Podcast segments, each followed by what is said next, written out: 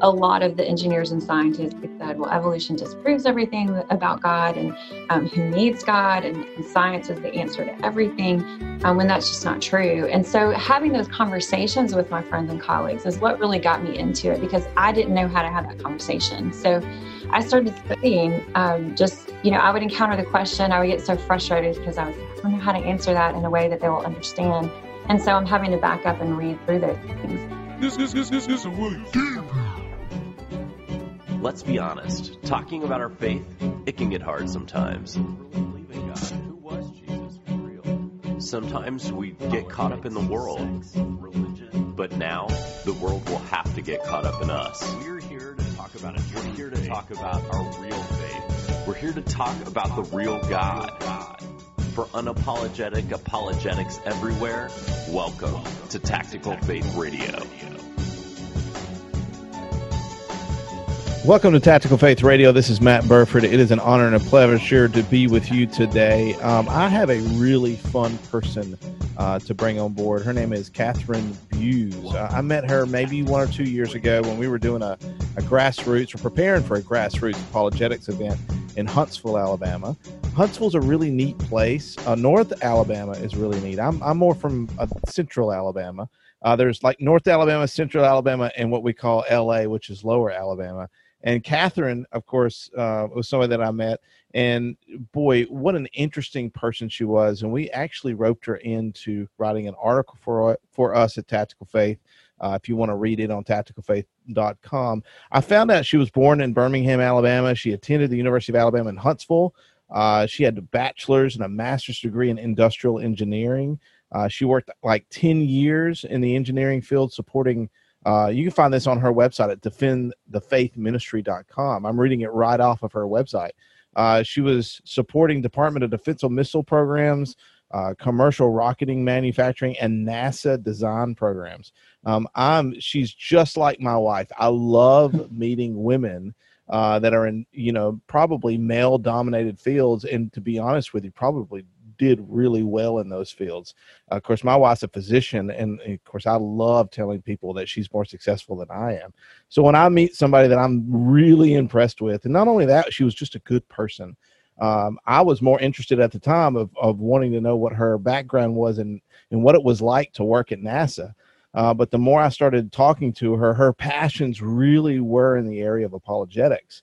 Uh, so we found a kinship right there. Uh, she taught at schools. Uh, she did two year stint at a Christian school teaching apologetics, and I just now found out that she's even been overseas to teach apologetics. Uh, so, Catherine, thank you so much for coming on. Oh, thank you for having me. Um, thank you for that uh, beautiful introduction. I appreciate that. That's sure. very flattering. Thank you. And we'll go. We'll have stuff in our in our in our um, in our notes, our podcast notes um, but for those, again, you want to go to defendthefaithministry.com and we'll cover the book that you have out that's on Amazon. But first, tell me a little bit of what got you passionate about uh, the study of Christian apologetics. Well, I think it was just um, kind of the school of hard knocks in some ways that I had to, um, I had to just learn it on my own path, dealing with um, friends and skeptics and colleagues who um, needed more than just me to quote scripture to them for them to understand the truth of Christianity. And and I think being in the field that I was in, that was um, a common question that I got: is how could somebody that knows science and is and smart about it, and um, why would you ever believe in some religious dogma? And you know, who who could believe that there's a God when science disproves all of this stuff? And so, I had become a Christian at a young age, and I grew up in a in church in a strong Christian home, and so I knew what I believed, but being able to articulate that to somebody who's coming at it from a totally different place, I really wasn't prepared for. I mean, it's especially at my age back back in those days, right? And, and still, sadly, still in the church, we, we teach the youth a lot about um, here's the scripture and walk the Romans road and tell people that they're a sinner and talk about reconciliation and propitiation and all these big churchy words. But if you don't have that same um, foundation that there is a God and that the God of the Bible is true, um, it sounds like a lot of nonsense. And and we know that it's that it is true, that it is valid, and it's for very um, you know strong evidential reasons. So we need to be able to to translate that into um, a language that other people would understand. And um, kind of like what you pointed out that I, I, was overseas last year. And and when you go overseas on a mission trip or as a missionary or, or anything you know you have to learn the language. I'm um, now granted mine was just for a short trip so i didn't have to learn a whole new language for that. But you know when you do go abroad um, you have to learn to speak their language. Um, otherwise your message is lost somewhere because because you know, you're talking past one another. But it's the same thing when you're dealing with somebody um, who's an atheist or who just has a different worldview. You might be speaking the same language as far as English or Russian or Spanish or German, um, but you're you're coming at it from a totally different perspective, and so you have to put it in the terminology and in the the way that they might understand. And um, and we've seen that across the board from um, from the the age old apologists who who have come to faith through through different arguments for the existence of God. You know, what worked for Mortimer Adler was different for what worked for C.S. Lewis, which is different for what um, for Ravi Zacharias of how they could understand how we know the God of the Bible is true. And so that that was kind of the problem I was running into. That here I had all this church vocabulary, but when you're talking with somebody who doesn't think there's a God, um, how do you how do you bridge that gap? So. Um, you come from a from an interesting background in terms of engineering. Tell me a little. And I, I remember our first conversation. I, I think when I came home, I, I told my wife, I said, "It's so fun uh, to talk to people that used to have like high level defensive clearance, right? Because that's the one thing. With, but I can't tell you that if I did, right? yeah, exactly. I, I, just thought that was so fun. Uh, but your world uh, in engineering, and both in your training and your 10 years in supporting these missile contracts and NASA. Um, were you were you interested and passionate at about with apologetics then, or was that something that happened after that?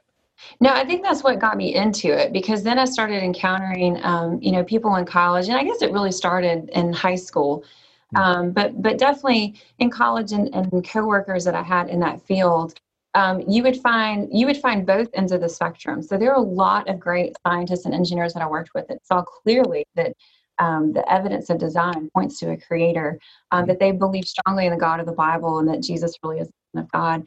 But then you had, on the other hand, a lot of the engineers and scientists who said, well, evolution disproves everything about God and um, who needs God, and, and, science is the answer to everything um, when that's just not true. And so having those conversations with my friends and colleagues is what really got me into it because I didn't know how to have that conversation. So I started studying um, just, you know, I would encounter the question, I would get so frustrated because I would say, I don't know how to answer that in a way that they will understand. And so I'm having to back up and read through those things. And the more I read, it was amazing because it was the more my faith grew through that. Whereas, you know, a lot of people in the church think, well, now you're just trying to rely on evidence instead of faith.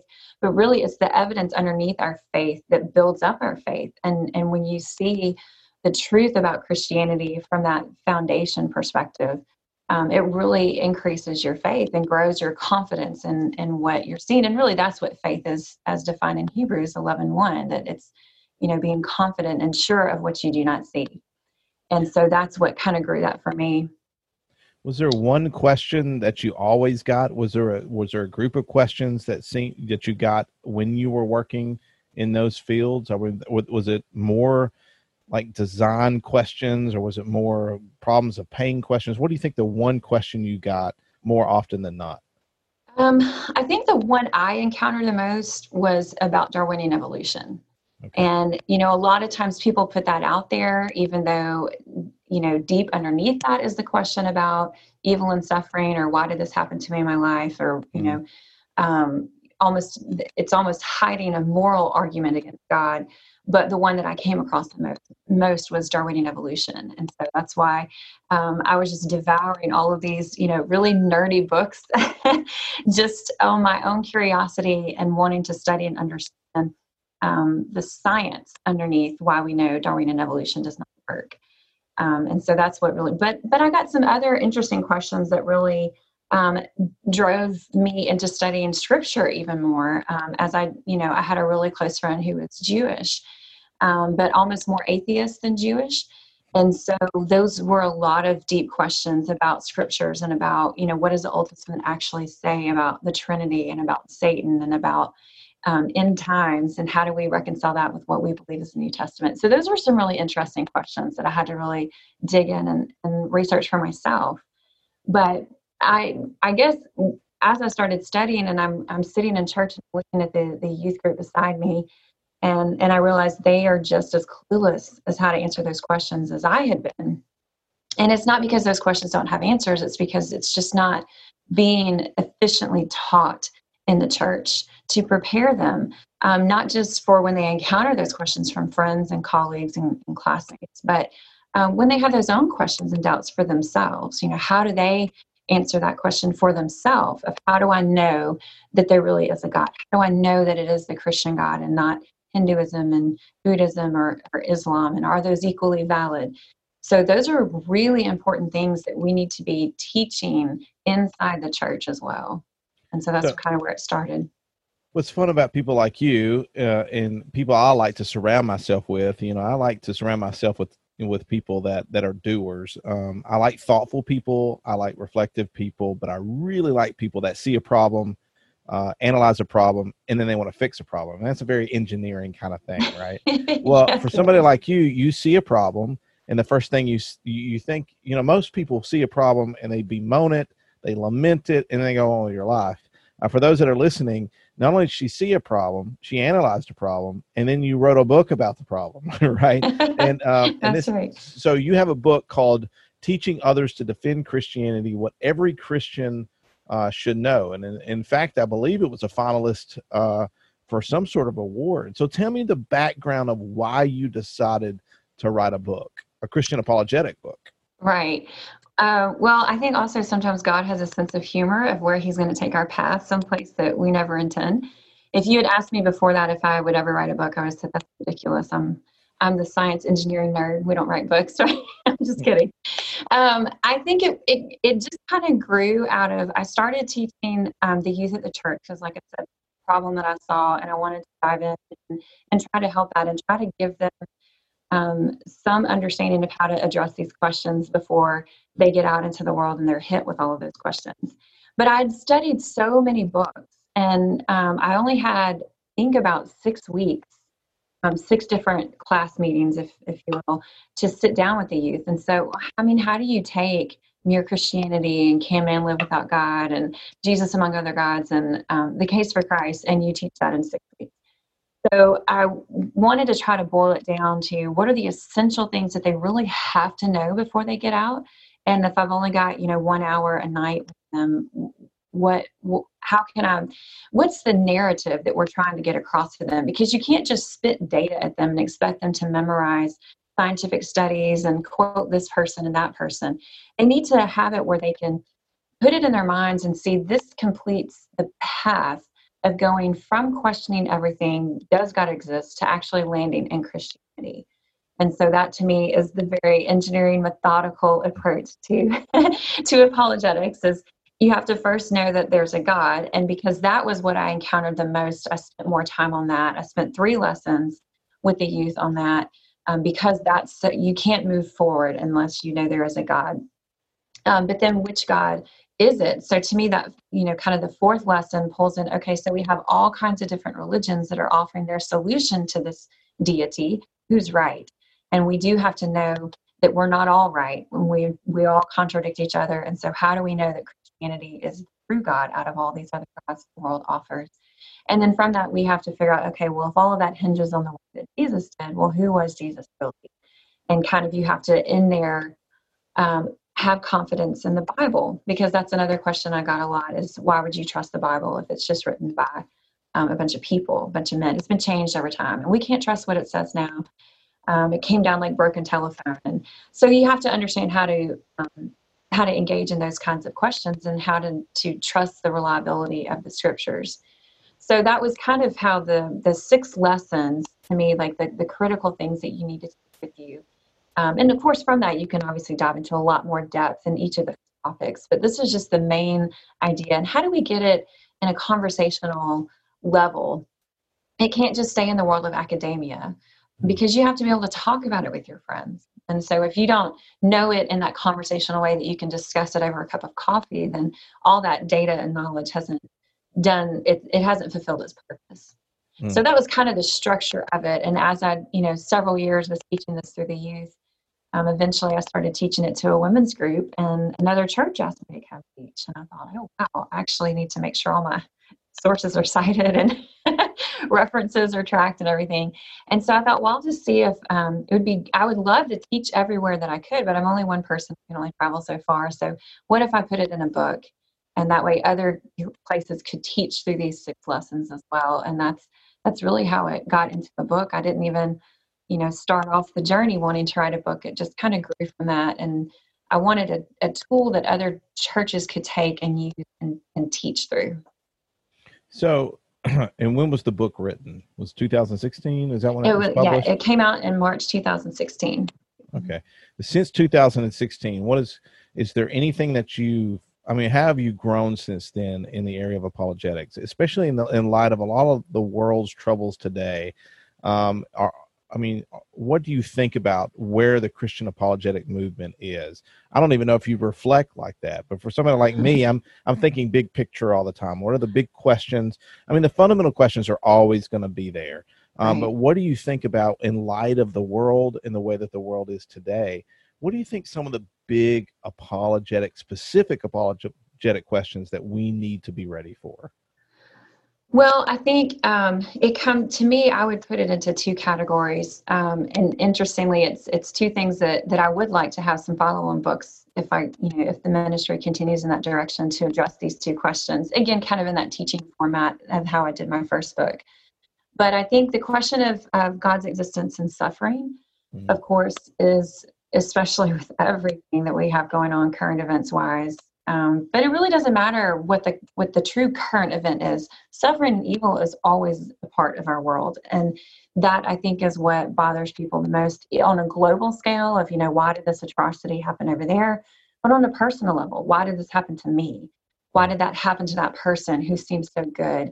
Because we still have this um, incorrect mindset that suffering is linked to our behavior, and it's not and so but we but we see or not always um, sometimes it is but but not always. And so i think it's important for us to one have the big apologetics understanding that suffering does not mean that there's not a god. In fact suffering our our ability to identify suffering confirms that we know the difference between good and evil and we can only do that if there is that moral lawgiver.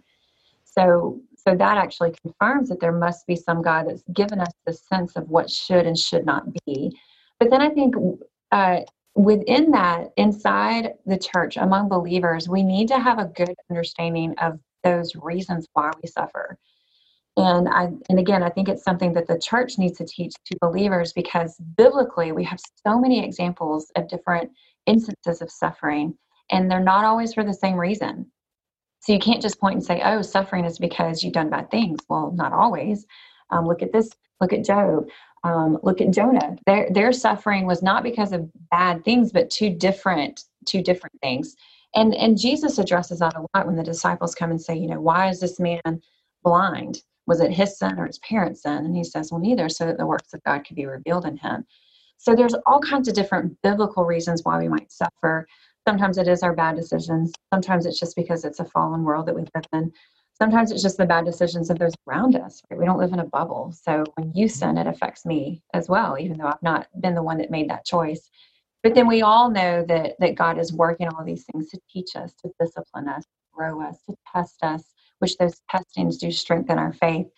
And so i think that would be an important thing for um, for the church to really sink into and and give us an understand give give believers an understanding of a proper biblical context of understanding suffering so that when we walk into it or when those around us walk into it we have that's not going to completely dismantle our faith and our understanding of god.